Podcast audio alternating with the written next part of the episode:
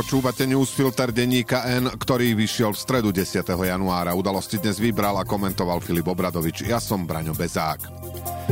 Dnes o rozprávke o Muňkovom byte, prečo Fico nezastaví Danka a tiež o tom, že Blanár sa líška voličom podporou Kim Jong-una.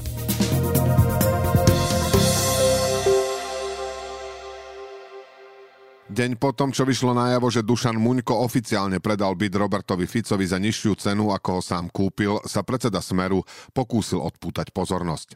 Tému zľahčoval slovami, že si kúpil trojizbový byt v Bratislave, aký si kupujú aj mladé rodiny a na hodinovej tlačovke spolu s Robertom Kaliňákom či Tiborom Gašparom obhajoval zrušenie špeciálnej prokuratúry útokom na Igora Matoviča, ktorý bráni špeciálneho prokurátora Daniela Lipšica, lebo sa vraj bojí, že sa začnú vyšetrovať jeho staré daňové podvody.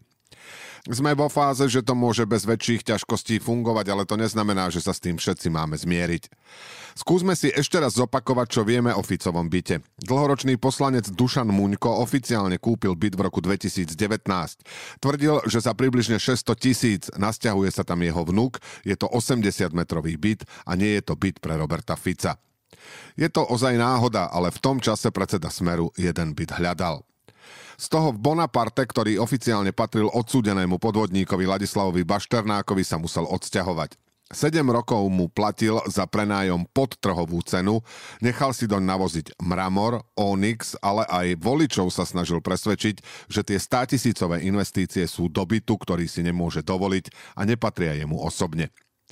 Keď išiel tento nie jeho byt do dražby, zábava sa skončila a pokým si nenašiel niečo nové, býval v zrekonštruovanom kaštieli vo Vinosadoch za trojmetrovým múrom, do ktorého investoval dnes obvinený oligarcha Jozef Brhel. A potom prišiel Muňko, že má 80-metrový byt pre vnuka, ale posunie ho jemu. A tak sa stalo, že sa nasťahoval do novej luxusnej rezidenčnej bytovky na najvyššie poschodie dobytu, ktorý má 129 štvorcových metrov a terasu, ktorá má vyše 186 metrov.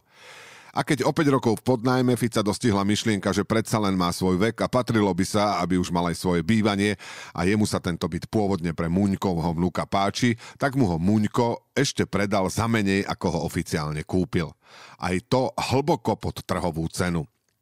Miera fantastických prvkov, neuveriteľných náhod a šťastia, s akou Robert Fico a Dušan Muňko v tomto príbehu pracujú, odzrkadľuje autorské sebavedomie, čo všetko je ochotný volič nie uveriť, ale stráviť.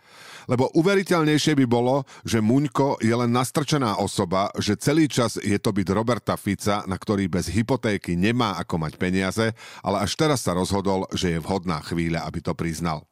Teraz po voľbách, v ktorých dostal amnestiu od voličov na všetko, čo bolo, dali mu najavo, že im je jedno, čo sa dialo za jeho vlád v minulosti, hlavne aby boli istoty, o ktoré prišli s Igorom Matovičom a pandémiou a s vojnou na Ukrajine. Je to ako hra. Ja viem, že vy viete, vy viete, že ja viem a preto si vás budem kúpovať pre spokojnosť nás všetkých. Andrej Danko neprestáva rozdávať rozhovory, v ktorých sa nedôstojným spôsobom sústredí na súkromný život Petra Pellegriniho. Dve základné politické otázky, ako veľmi chrapúnstvo predsedu SNS poškodí vzťahy vo vládnej koalícii a ako ovplyvní šance predsedu hlasu stať sa prezidentom, sú príležitosťou pripomenúci motivácie i pozície hlavných postáv, ktorých sa priamo týkajú. Predseda sa vyzerá, pôsobí aj hovorí ako frustrovaný biely muž. Očividne ním aj je a má ním byť aj prečo. Danko sa síce dostal do parlamentu, ale tam sa jeho úspech vo voľbách končí. Vedie stranu, ale na ministerstva, ktoré mu zostali, nemá vplyv, za to jeho nominanti na ňo áno. Povedzme si to, ako to je. Danko sa vyhráža Petrovi Pelegrínimu, že ak nedostane ministerstvo hospodárstva, prípadne ešte niečo iné, bude hovoriť o jeho sexuálnej orientácii. Ale okrem toho, že je to nebývalé chrapúnstvo a ešte aj voči vlastnému koaličnému partnerovi nedieje sa nič. Nič nedosiahol a týmto štýlom pre seba a svoju stranu s veľkou pravdepodobnosťou ani nič nedosiahne. Samozrejme nie je jasné, ako ďaleko chce Danko zájsť, ako veľmi je ochotný riskovať elementárnu úroveň vzťahov potrebnú na život vládnej koalície, čo porozpráva v prezidentskej kampani aby stiažil cestu mu do paláca. Robiť zle môže, ale cenou nebude iné, lepšie ministerstvo pre SNS. V tom lepšom prípade pôjde o neúspech Pellegriniho v prezidentských voľbách, v tom horšom ho Tomáš Taraba a Robert Fico vycvičia v politickej matematike. Pre predsedu hlasu to nie je príjemná situácia, ale primitívnosť dankových útokov mu to uľahčuje. Je pravdepodobné, že pre každého, kto má čo i len trochu empatie a štipku kinderštúbe, musí byť toto vyhrážanie sa Danka vrcholne nechutné. Rovnako sa možno domnievať, že tí, ktorí na tento typ rečí počúvajú, by Pellegriniho nevolili i bez toho. Pellegrini vie, že mu nedajú hlas všetci voliči SNS, rovnako vie, že ho nebudú voliť sympatizanti republiky. Základom je, aby nestratil voličov smeru a aby sa gurnám dostavili fanúšikovia hlasu. Len tieto dve strany v parlamentných voľbách volilo takmer 1,2 milióna ľudí. Do 6. apríla, keď je druhé kolo prezidentských volieb, sú necelé 3 mesiace, dovtedy sa môže udieť čokoľvek, ale na začiatku roka zostáva naďalej favoritom. Potvrdzuje to aj dôvera bookmakerov a typérov najväčších stávkových kancelárií. Podľa nich má k 10. januáru v predvečer ďalších protestov vyše 60% šancu, že bude zvolený za prezidenta, zatiaľ čo jeho hlavný vyzývateľ Ivan Korčok menej ako 40%.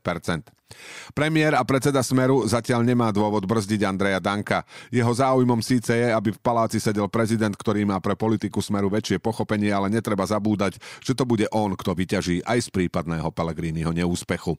Ak predseda hlasu vyhrá voľby, Fico bude mať po ruke prezidenta a oslabený hlas, z ktorého si ukrojí. Ak predseda hlasu prehrá, jeho aura úspechu a sebavedomia utrpí a Fico to rád využije.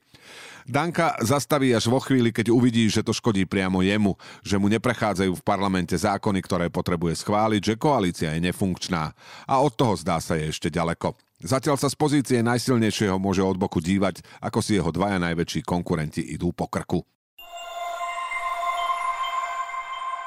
Slovensko sa nepridalo k 48 štátom, ktoré odsúdili ruské útoky severokorejskými raketami. Z krajín Európskej únie tak neurobilo len Maďarsko, z krajín NATO len Turecko. Štáty odsúdili vývoz rakiet zo Severnej Kórei, ich obstaranie Ruskom, ako aj ich použitie proti Ukrajine 30. decembra 2023 a 2. januára 2024. Rusko dodávkami zo Severnej Kórei porušilo rezolúcie OSN, ktoré v minulosti samo podporilo a ktoré zakazujú obchod so zbraniami so severokorejským diktátorom Kim Jong-unom. Slovensko sa tak svojim postojom vyradilo zo slušnej demokratickej spoločnosti, dalo najavo pochopenie pre Rusko, ale takisto vlastne povedalo, že nad porušovaním pravidiel, hoc aj sa týkajú dnes najhoršieho režimu na svete, vieme privrieť oči. Ide o ukážkový príklad škodlivej oportunistickej zahraničnej politiky Smeru. Pod vyhlásenie, ktoré iniciovali Spojené štáty, sa za krajiny podpisovali jednotlivé ministerstvá zahraničných vecí. Ak by mal šéf slovenskej diplomacie Juraj Blanár akékoľvek pochybnosti, mohol sa opýtať, obratom by mu partneri a kľúčoví spojenci dali dostatok dôvodov, aby neváhal a svoj podpis pod toto vyhlásenie doplnil. Nemožno to zvaliť ani na neskúsenosť, ani na obmedzenú mieru rozumových schopností, veď keď vidíte, že všetci vaši blízky to podpisujú, ak vám to aj rovno nedôjde, je dosť skúsených ľudí vo vašom okolí priamo na ministerstve, ktorí vám pošepnú, že by nebolo múdre ísť v protismere. Ak sa ním predsa len vydáte, je zrejme, že to robíte vedome z nejakého konkrétneho dôvodu. Vyhlásenie, ktorým 48 štátov sveta odsúdilo útoky Ruska na Ukrajinu Kim Jong-unovými raketami, má v prvom rade symbolickú rovinu. My všetci vidíme, čo sa deje, je to nehorázne, odmietame to a budeme si to pamätať. Žiadna protihodnota v podobe peňazí či biznisu z toho v danom momente nie je. Chcete sedieť za jedným stolom, lebo ste a chcete byť súčasťou klubu krajín, ktorí sú vaši partnery a na ktorých sa viete v prípade núdze spoľahnúť. Robert Fico a Juraj Blanár si mohli povedať, že nič neriskujú, o žiadne okamžité výhody či peniaze Slovensko nepríde. Dohoda na našom podpise nestojí, je tu príležitosť koordinovať sa s Viktorom Orbánom a ešte aj vyhovieť svojim voličom. Aj vyhoveli a aj je z toho medzinárodná hamba. A teraz ešte správy jednou vetou. Bratislavský krajský súd rozhodol o prepustení obžalovaného Adama Puškára z väzby v prípade vraždy študenta Daniela Tupého. Sťažnosť prokurátorky proti uzneseniu Mestského súdu Bratislava 1 zamietol ako nedôvodnú. SAS podáva návrh na odvolanie Tibora Gašpara z postu predsedu branno-bezpečnostného výboru. Poslanec Juraj Krúpa povedal, že Gašpar je niekoľkokrát obvinený, presadzuje trestný zákon rozvezujúci roky kriminálnikom, šíri konšpirácie a v medzinárodnom prostredí je nežiadúcou osobou. Mimo vládky vyzývajú Petra Pellegriniho, aby zastavil deštrukciu právneho štátu a postavil sa proti schváľovaniu novely trestného zákona v skrátenom konaní. Predsedovi parlamentu doručili list, ktorý podpísalo aj vyše 38 tisíc občanov. KDH podalo návrh na odvolávanie podpredsedu parlamentu Ľuboša Blahu. Ide už o druhý pokus. Pri prvom koalícia neumožnila otvoriť schôdzu. Aj slovenské vysokej školy zavedú nové bezpečnostné pravidlá. Štátny tajomník Robert Džembera uviedol ako príklad zákaz nosenia veľkej batožiny, systém včasného varovania či inštaláciu tlačiteľ k alarmom slúžiacim na okamžitý poplach a zaslanie varovnej SMS. Slovensku doručili prvé dve stíhačky F-16, oznámil výrobca Lockheed Martin. Kontrakt na 14 strojov F-16 celom KD Block 70 americkej výroby za 1,6 miliardy dolárov uzavrelo Slovensko koncom roka 2018. RTVS môže už na jar zrušiť kanály 24 a Šport, príčinou sú škrty Ficovej vlády. Rušenie televíznych kanálov ešte nie je definitívne. Manažment RTVS zatiaľ predložil Rade RTVS len východiská rozpočtu, rada s nimi nesúhlasí. Na rokovaní došlo k ostrej výmene názorov medzi členmi rady a manažmentom média, vedeným riaditeľom Ľubošom Machajom. Udalosti do dnešného newsfiltra vybral a komentoval Filip Obradovič a na záver posledné slovo odo mňa. V Gustávovi Husákovi našli sovieti po okupácii v roku 1968 politika, ktorý bez reptania slúžil záujmom Moskvy. Nečudo, že na výročie jeho smrti sa mu pri hrobe boli pokloniť práve Fico, Blaha a Danko. Do počutia zajtra.